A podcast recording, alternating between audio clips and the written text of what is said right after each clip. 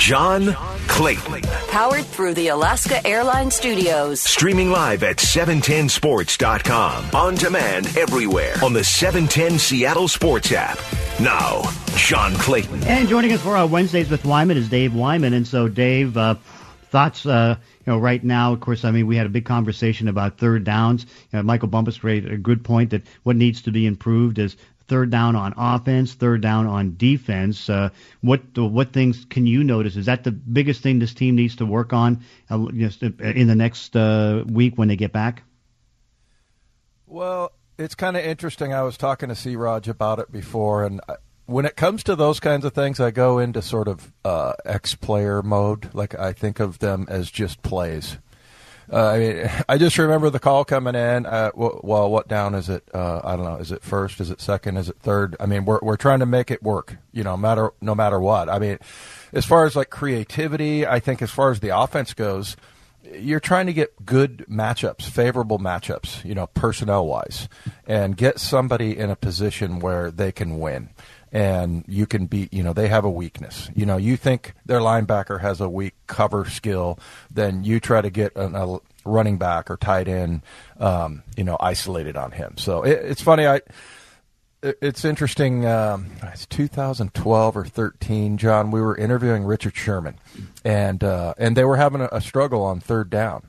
And I remember, I think it was Bob or Graz asked him, you know what what's uh, you know what's going on on third down? Why is it, you know is that a problem? And he was like, well, no, because we're really good on first down, we're good on second down. Why would it be that all of a sudden magically on third down we're just not good? We're running the same defenses, you know. So yeah, I just those kinds of things are kind of a fun fact for me. I guess is what I'm saying. I mean, they're not good on third down. Well, they've been really good on fourth down. Mm-hmm. Yeah, you know, I mean that's that's the thing, and you don't want it to go to that, but yeah, I as far as creativity, everything, I think most fans, John, this is uh, breaking news here. Uh, most fans really like plays that work. And when it doesn't work, they get mad. And then they point fingers and they want, you know, somebody to get fired or this guy to start and that guy not to and everything. But, you know, you're, you're out there playing against a bunch of real, I mean, I think that Minnesota Viking team is really good. Really good. I mean, their guard play is not great, that's for sure. But, you know, they've got some, some good weapons. And now I think it, their opponents are now 16 the teams that have beat them are 16 and 2 mm-hmm, mm-hmm. so you know that that's that's the thing or 17 and 2 after last night with tennessee so yeah it's just um, I don't know. Those are just plays. They're just situations. It's just a lack of execution. And honestly, sometimes when you're good on, you know, first down, second down, just not good on third down, it's kind of a coincidence. I, I don't think that they're still football plays.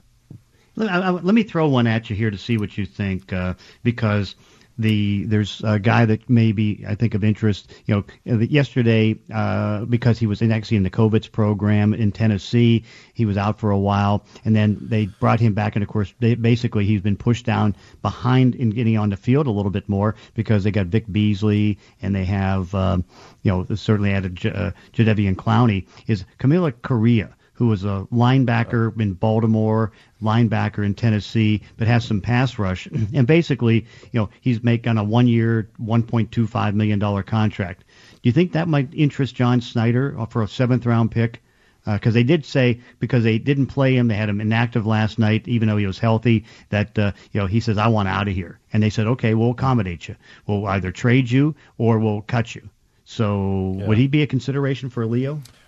Well, yeah, I think everybody's a consideration for John Schneider. You know, and as far as you talk about linebacker, I mean, look, Mychal Kendricks. You know that that's still an mm-hmm. option, I think. So, and you know, his health is kind of a mystery. I don't, I don't know about that, but if they're considering it, I'm assuming that they know he's in fairly good shape. So, yeah, and, and at linebacker, and then there's been some, you know, sort of mixed reviews with Cody Barton, you know, and I said a couple of weeks ago, I think Mychal Kendricks is, is a better linebacker than Cody Barton right now, anyway. But Cody gets a bad rap. I mean, he he has a couple of bad plays, but he had a really good game against Minnesota, man. I mean, I, I, I was great in his first half, and I saw people were tweeting things out during the first half, and I went through and looked. I saw three, two negative plays, three negative plays, you know, a lot of neutral, and like seven good plays.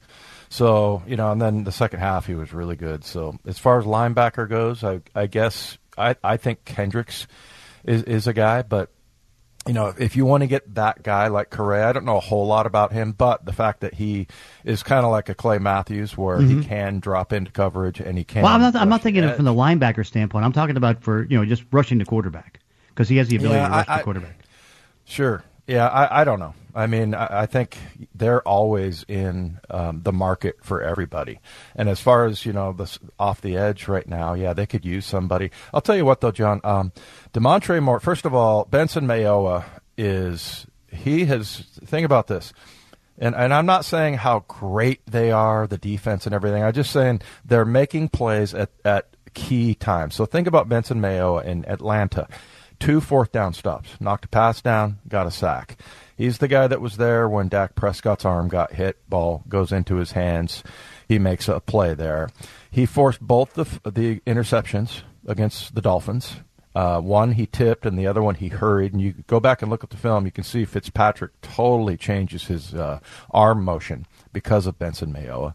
And then and I did a football one-on-one thing that should be up here pretty soon. But on the there was a play that set up the fourth down where they made the stop. And first of all, he made an amazing play on fourth down. He just flung his body back into the the ball carrier. But the play before that, him and Damontre Moore run about well, Damontre Moore runs like 25 yards. And he runs probably a, a, total of 30 because he goes inside, then he comes back out, and it was that flip play to Thielen and they came over on the sidelines and they both just crushed him. And it was like 18 inches short of the first down. If those guys don't do that and make that play that's first down. Game's over. So yeah that they've had a lot of really good you know sneaky performances out of some of these guys that are on a really bad defense. I mean, it's they're giving up tons and tons of yards, but you have to say like the fourth down plays. You know, we were talking about third down not being good, but they're good on fourth down. You know, they they get takeaways. I think they're number two in the NFL with ten. So I think that's what we're looking at defensively.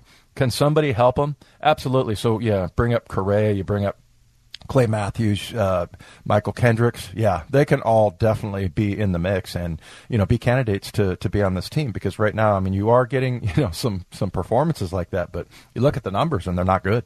No, that's true. But of course, I mean, the numbers don't tell the story of what's going on in the National Football League because, again, m- many of the good teams have as just you know they they're exposed on defense because again, this yeah. is an offensive year. Yeah, it, it's and it, you know it's it's funny uh, trying to explain things and say this a lot that you know you want to be able to understand things and like for fans and i get it you know and same for talk show hosts you know you want to or an analyst you want to try to explain what's going on. So what you do is you go back and start connecting the dots going oh okay it's because of this that and the other. And that's kind of a fun thing to do. Sometimes though you just can't explain it.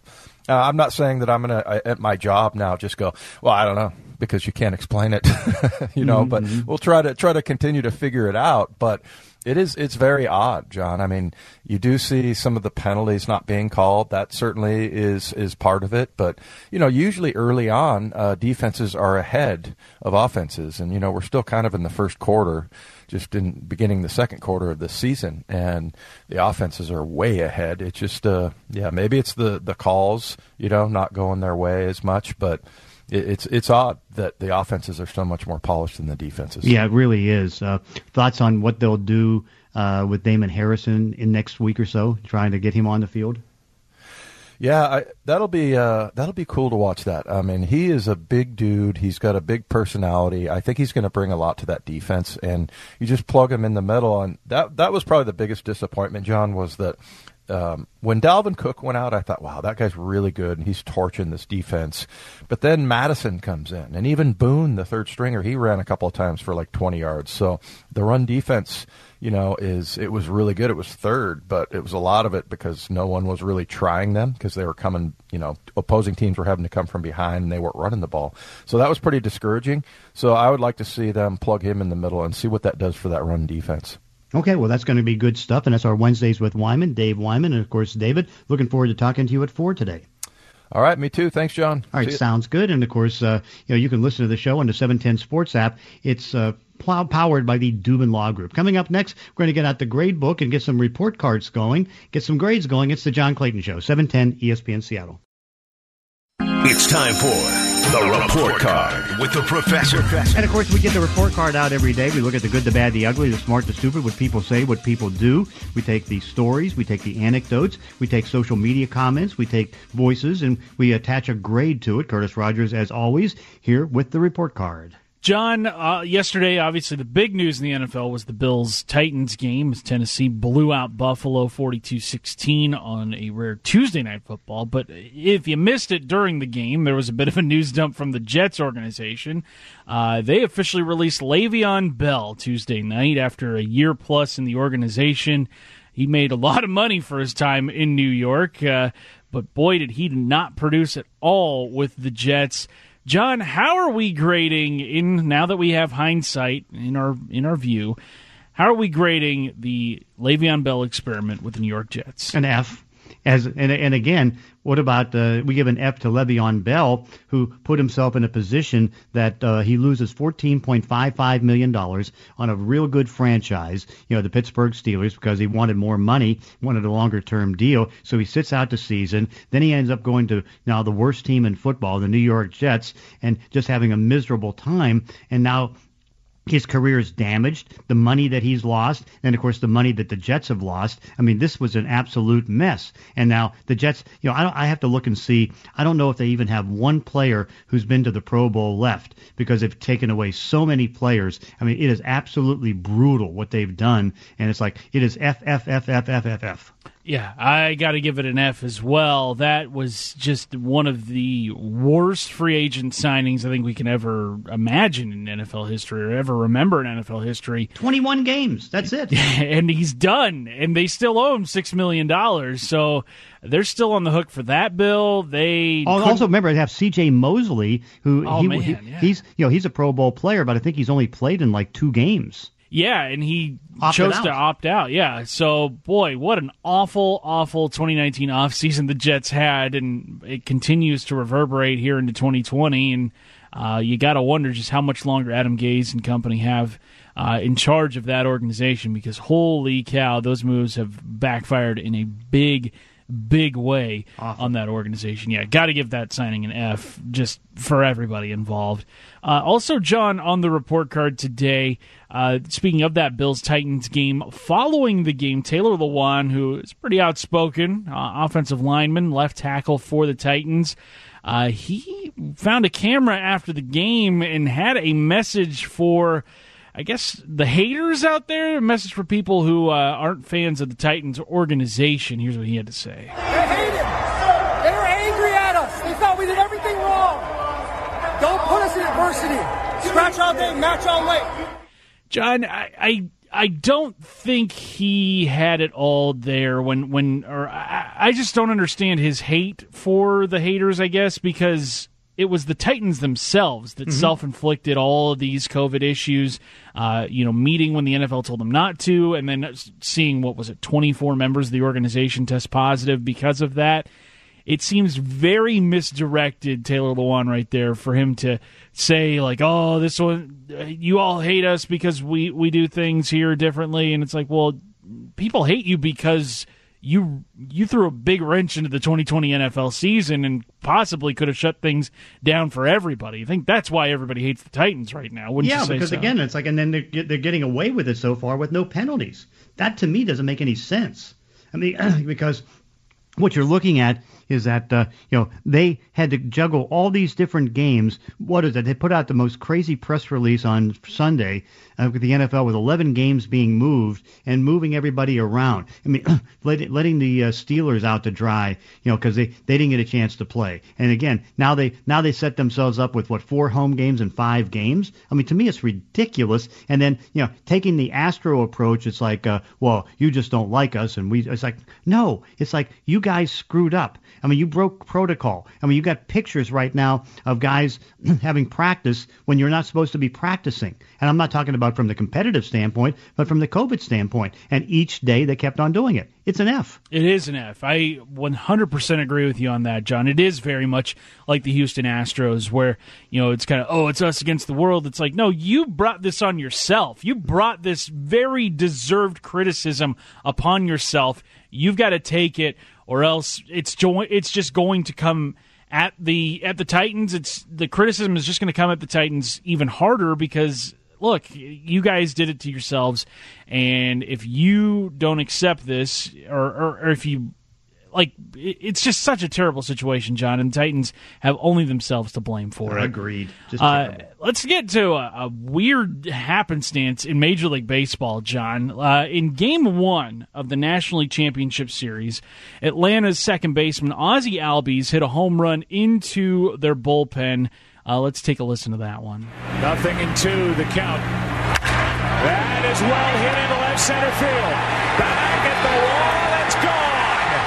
Mark Melancon was warming up on the mound out there. Didn't have to move. He just reached up and caught the home run. So yeah, Mark Melancon, Braves reliever, reaches up, catches a home run from Ozzie Albies, his teammate. Eh, kind of cool. Mm-hmm. Game two, the exact same thing happened. Albies shoots one into left center field. Watch out, Tomlin. It's coming your way. That's twice. That's Melancon. He's caught two in two games. And Albies has hit two in two games. Same batter, same pitcher catching the home run in the bullpen, same bullpen, same inning in which those home runs happened, John.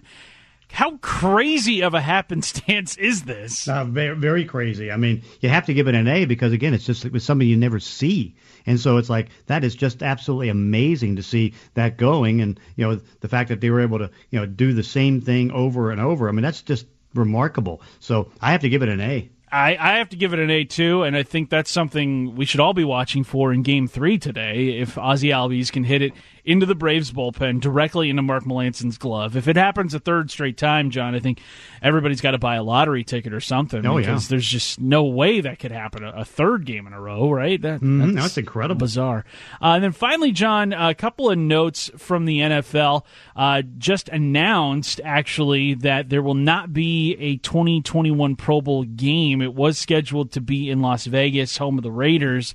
Uh, but they did announce they will have uh, some virtual events in its place. They will still vote on the Pro Bowl, but there will not be a Pro Bowl game. How are we grading that decision by the NFL? Yeah, I mean, I think it uh, it's a it's a B. I mean, because again, there's no choice. I mean, right now, uh, and you know, Roger Goodell's not big in the Pro Bowl as it is, but then to think that you can assemble and get all the players together at the risk of the virus and all that stuff. I mean, the most important thing right now is get to the Super Bowl. Try to find a way to where there's going to be this the time it's scheduled right now, where there's going to be a little delayed. But I think the Super Bowl is more important than what you're seeing there. So I'm going to give that a B. Yeah, I'll, I'll give it a B. I, th- I think that's a, a good grade for it because, as you said, John, goal number one should be to get the, the regular season and the postseason in, and pretty much anything else that isn't in the regular season and the playoffs, that's just kind of fluff. You, you just mm-hmm. got to cut that fat off and and you know maybe bring it back in in a year or two. Because right now, just get this season in. There have been a, plenty of speed bumps, plenty of hiccups along the way. No thanks in part to the Tennessee Titans, but uh, yeah, it is so very important that the NFL get the Super Bowl in. The Pro Bowl just not as important in, the grand scheme of things. So hopefully it'll come back in 2021. That is it for today's report card, John. Okay, and be sure you check out the Professor's Notes at 710sports.com. Professor Notes are brought to you by Infiniti of Tacoma at 5. Coming up next, we are going to go ahead and go on to Vizzy Hard Seltzer text line, taking your text questions. It's the John Clayton Show, 710 ESPN Seattle. It's John Clayton. Powered through the Alaska Airlines studio. Two hours every day, 10 to noon. Streaming live at 710sports.com. On demand on the 710 Seattle Sports app. Time to go on the Vizzy Hard Seltzer text line, taking your text questions. Text away at 710 710. So, Curtis, what do we have? John, this one comes to us from, let's go with uh, this one from the 518. Not really sure where that area code is. Let's take a look here. That is a northeast New York, so upstate New York. All right, shout out to them. They want to know, John, do you think it's over for AJ Green and the Bengals?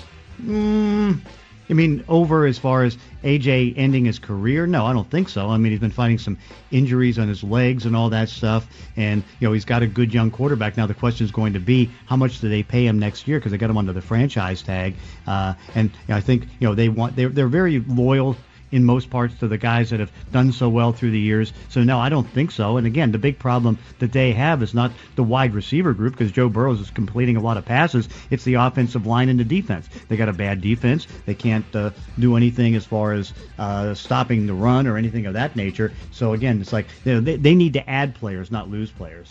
206 wants to know, John, once A'Shawn Robinson returns to the Rams lineup, how good can that defensive line be? Well, it's amazing because I was just you know working on some stats right now. Uh, you, you know who leads the league in sacks right now? It's the Rams. Of course, a lot of that is Aaron Donald with the seven and a half sacks and being absolutely dominating. But I doubt very much that you're going to see A'Shawn Johnson back because you know he he basically took the position. It's like uh, I'm worried about Kovitz, and I really wanted to opt out. And what they did is they worked out an agreement with him financially that uh, you know he can uh, still be on the roster, still be under his two-year, 17 million dollar contract. But I don't know if he's going to play because I think he doesn't want to because of the Kovitz. 801 wants to know if Kamalei Correa, the Titans linebacker, is a fit or need for Seattle, or could he be just another bad apple? Uh, I think he's I think he's a consideration. He's not a bad apple. I mean, he's a guy that uh, you know has got sack ability and all that stuff. And again, it's like not bringing him in as a linebacker, bringing him in as a possible Leo. I think you know for a seventh round pick or he's cut, uh, it'd be better if you get him as if, if he's cut so you don't give up the draft choice. But I think he's got to be a consideration.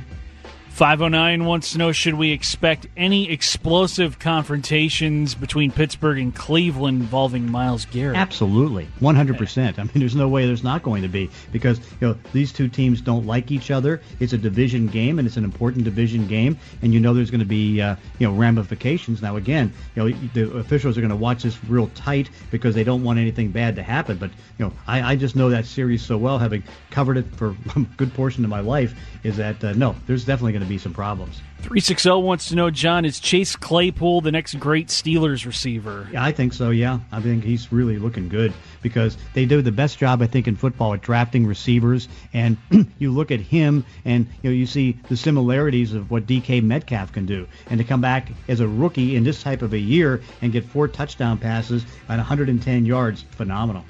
It's he's looking really good. Pittsburgh's looking really good too. They're undefeated. Mm-hmm.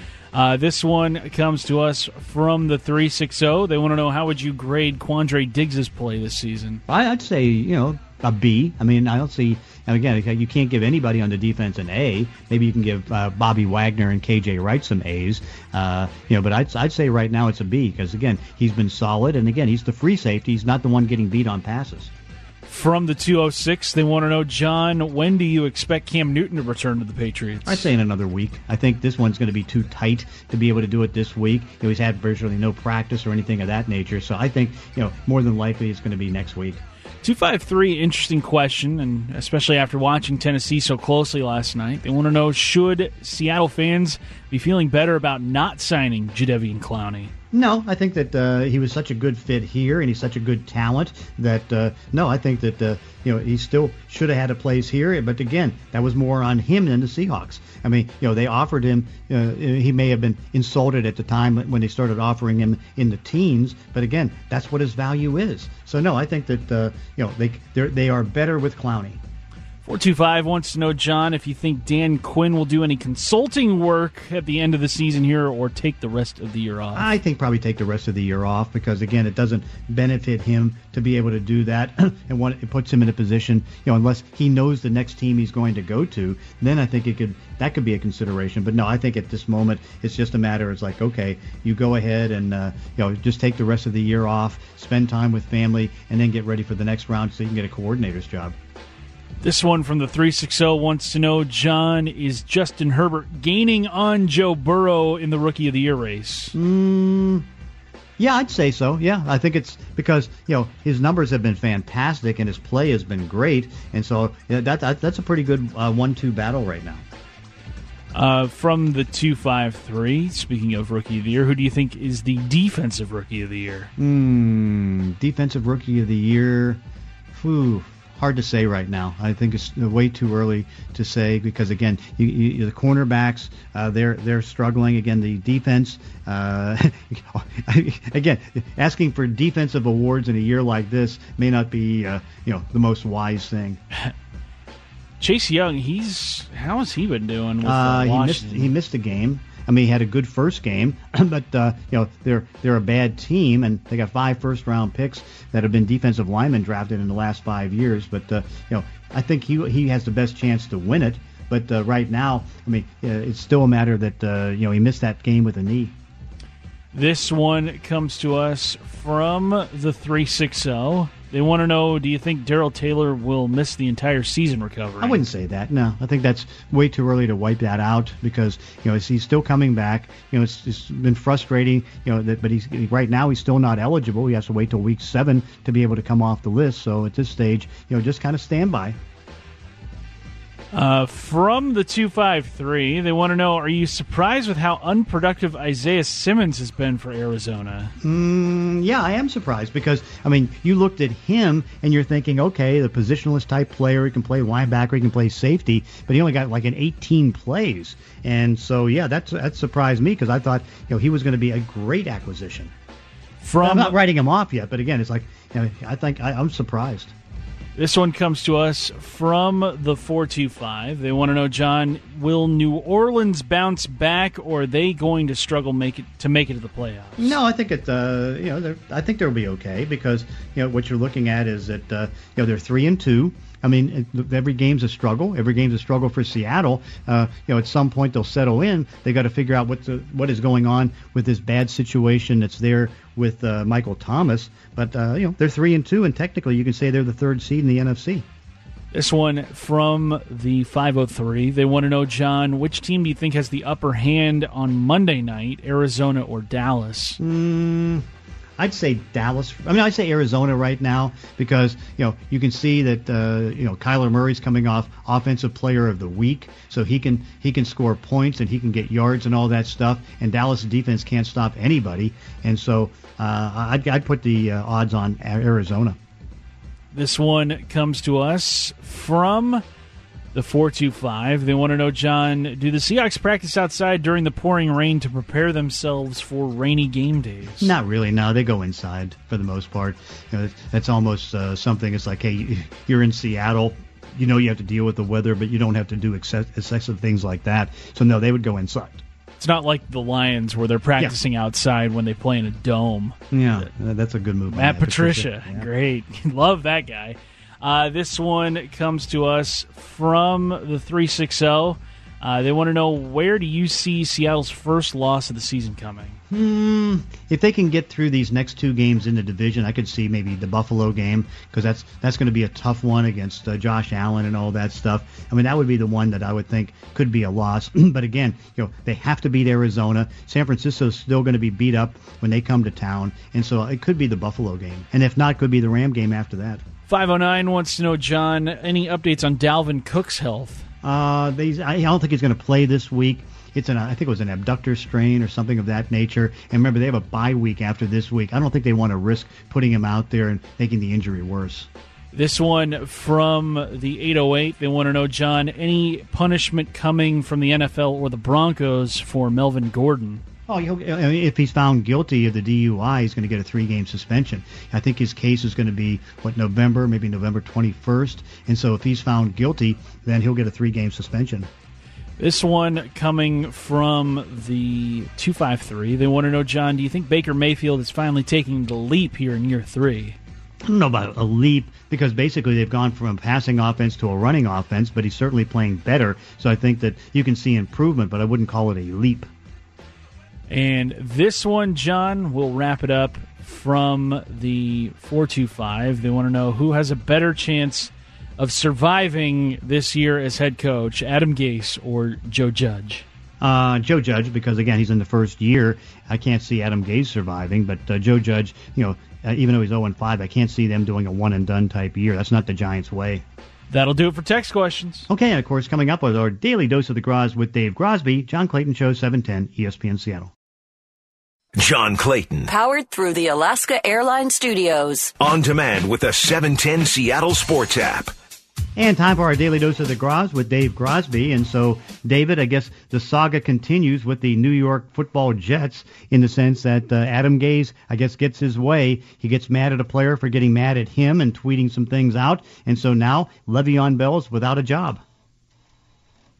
Yeah, that was a nice move, wasn't it? Oh yeah, that helps. I mean, it makes them a better team when you you, know, you get rid of a player, and so it's like now they have one less player on a team that doesn't have many players. A team that's no good, and a coach that's no good, and a, and a team that hasn't been good for years, and it'll be interesting to see where Le'Veon Bell goes. Uh, you know, I mean, Pittsburgh obviously looks pretty good here. Uh, he caused a lot of problems there with the Jets, but I imagine he'll find himself a home here before too long. Oh yeah, I mean the team to me that would be natural would be the Chicago Bears because the Bears have nothing at the running back position right now, and I think the idea is like okay, you put Bell, he can catch passes, he can run the football, he gives you a dual threat. Yeah, makes some sense. Uh, it'll, it'll be interesting to see where he winds up landing, but um, just to speak to the Jets' uh, dysfunction, it's um, it's a perennial thing with them. Yeah. Uh, and uh, this is not a big surprise. Well, and that's the thing. I think it also speaks to the dysfunction of Le'Veon Bell because here he was on Sure. a good football team making uh, a, a franchise tag at $14.55 million. And so then he decides, oh, that's not good enough. I want a long-term deal. So he sits out the year. He loses 14.55 million. And now the next thing is he ends up going to the worst possible team for him, a New York Jet team with a head coach that didn't want him.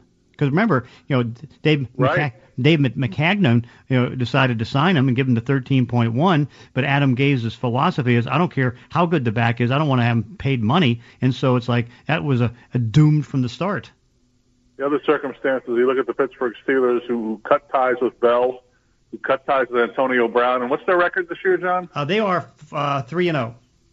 Four zero, I believe. No, because remember they, they they didn't get that Tennessee. It was a four and zero. You're right, four and zero. Yeah, but uh, yeah, I mean, the point being that no, they're- no, they're three and zero because they, they didn't play the Tennessee game. Three and oh. Okay. Well, point being that uh, they they there's a franchise that knows what they're doing versus franchises that don't know what they're doing. Mm-hmm.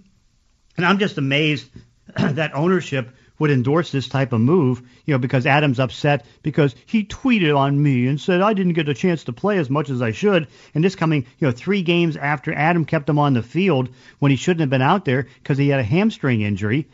and so Adams now done that with uh, injuries to three players that he wasn't advised because the left tackle put him out there when he shouldn't be there, put him on because as an emergency tackle and he needed him in an emergency, and then he gets hurt again, and then you know Le'Veon Bell misses three games because of a hamstring, and he was on the field five plays after injuring the hamstring. He should have had him come off the field. And then, you know, Sam Darnold was ruled out today uh, for the second straight week because he came back and tried to gut through a AC joint problem uh, with his shoulder.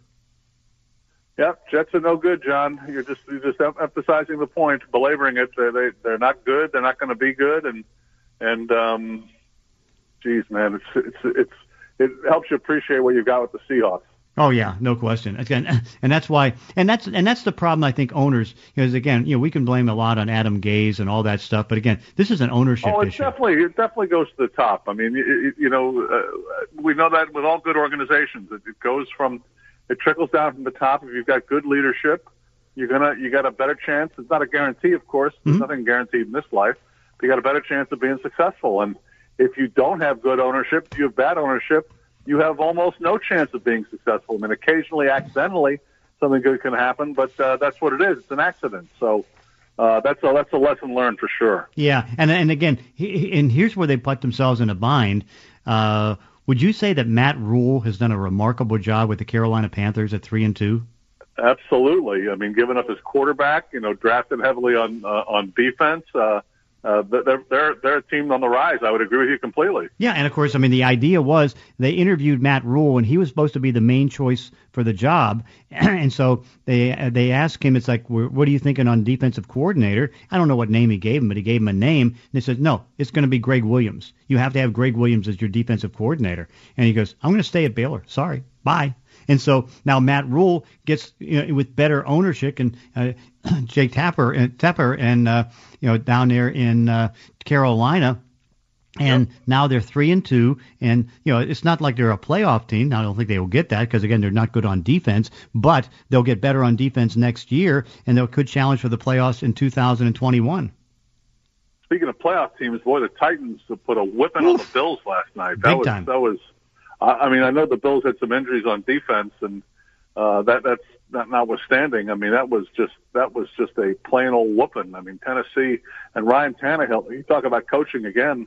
uh, making a difference for a player. I mean, it's just made a huge difference for him. If you go back the 16 games it's been since Tannehill's taken over at quarterback, he's put up the same numbers in that stretch as Patrick Mahomes. Isn't that remarkable? It is. And that's and that's with a running team. You know, because you know Derrick Henry, you know they they give uh, the bulk of the offense to him, but to to think that uh, Tannehill, and again, a guy that Adam Gase uh, was supposed to develop, and next thing you know, they eventually give up on him in Miami, and here he is doing great stuff with the uh, Tennessee Titans. But what's remarkable about that is that uh, you know to beat a undefeated Bills team as bad as they did with virtually no practice because all they had was like a 90-minute session right. on uh, sa- on Saturday. They hadn't been in their building in t- oh, more than two weeks. They were down three starters on offense, including their left tackle and Corey Davis, the wide receiver, and you know they come in and they just destroy the Bills. That they did. And uh, speaking of destroying, Tampa's destroying Houston in the baseball playoffs. That one can end today, John. I know, I know, uh, and that's th- a, a 3-0 lead and Jose Altuve. You ever had the yips, John? Mm, me no, but um, I wasn't an athlete, so I didn't have to worry too much about that. Oh, you never had him writing writing a story or anything like that. No, I was okay. I All of a sudden you could because all of a sudden Jose Altuve is Steve Sax and he can't throw. Mhm. Uh, all, all of I mean, it's a guy who didn't have an error during the regular season and and uh, had two critical ones yesterday. And and Tampa's on the verge of knocking out Houston 3-0. And you know, I think the other series is a little bit different. Even though it's 2-0 Atlanta, Atlanta had what a 7-1 lead, and the Dodgers came back and lost 8-7. I think they got a little confidence out of their loss. But uh, again, it's interesting to see in, in the baseball playoffs, no days off, and and uh, guys shredding their pitching staffs, which which they've got to do. Um, you know, it's really benefiting a team like Tampa that that's built from the back end up. The team that kind of started doing the opener thing and have guys uh, prepared to go two or three innings at a time. It, it's really really benefited them. Uh, the fact that they've done the playoffs the way they've done them. Oh yeah, no doubt, and that's uh, that's that's good on their part to be able to, to handle it. And of course, the big thing is is that uh, you know it, we, we're now seeing what uh, is being tried here in Seattle. You take the step back, and then it worked for Tampa, it worked for San Diego, even though San Diego was eliminated in, by the Dodgers. But still, you can see that they're a, a mounting team for the next couple of years, and so you can see that this system does work. It can work. Yes. Not not automatically. No, we, we saw that with the with the Angels, that's for sure. Yeah, that's right. It can work, and and um, you know when it does, you got to be ready to take advantage of it. And and uh, you know it's it, it's interesting. It's interesting to watch. So uh, it, it's feeling like a, a Tampa Atlanta World Series, which is not. I don't think that's necessarily a ratings grabber, but it would be an interesting one if it played out that way. You know, and of course, I mean, even you look at Atlanta, they kind of did the same thing, and maybe it wasn't as dramatic as San Yeah, they Diego. took their time. You're exactly right, Yeah. John. They, they, that's, a, that's a team that built through the minor league system. That they resisted uh, change. They they promoted from within. Uh, in terms of managers, that's a, that's a that's an organization that has a system that showed faith in it, that developed top top young players, and uh, unlike some of the other teams like Tampa and the A's, Atlanta's got the wherewithal to keep some of their guys if they want to. So I agree with you completely. That that's a team that was built from the, the ground up, and it's making a big difference in the postseason as they're threatening a Dodger team which was not built from the ground up, but has a lot of good players at the best record. But this frustrating stretch of not winning a World Series since Kirk Gibson circled the bases back in '89, uh, the Dodgers are have their backs against the wall today, so that'll be an interesting one as well. It will be, and of course, uh, you'll be you'll be watching. I know that. Uh, so, and of course, that's our daily dose of the Gros with Dave Grosby. David, have yourself a great day. John, we'll talk again tomorrow, buddy. All right, sounds good. And of course, I'll be back tomorrow at 10. It's the John Clayton Show, 710 ESPN Seattle.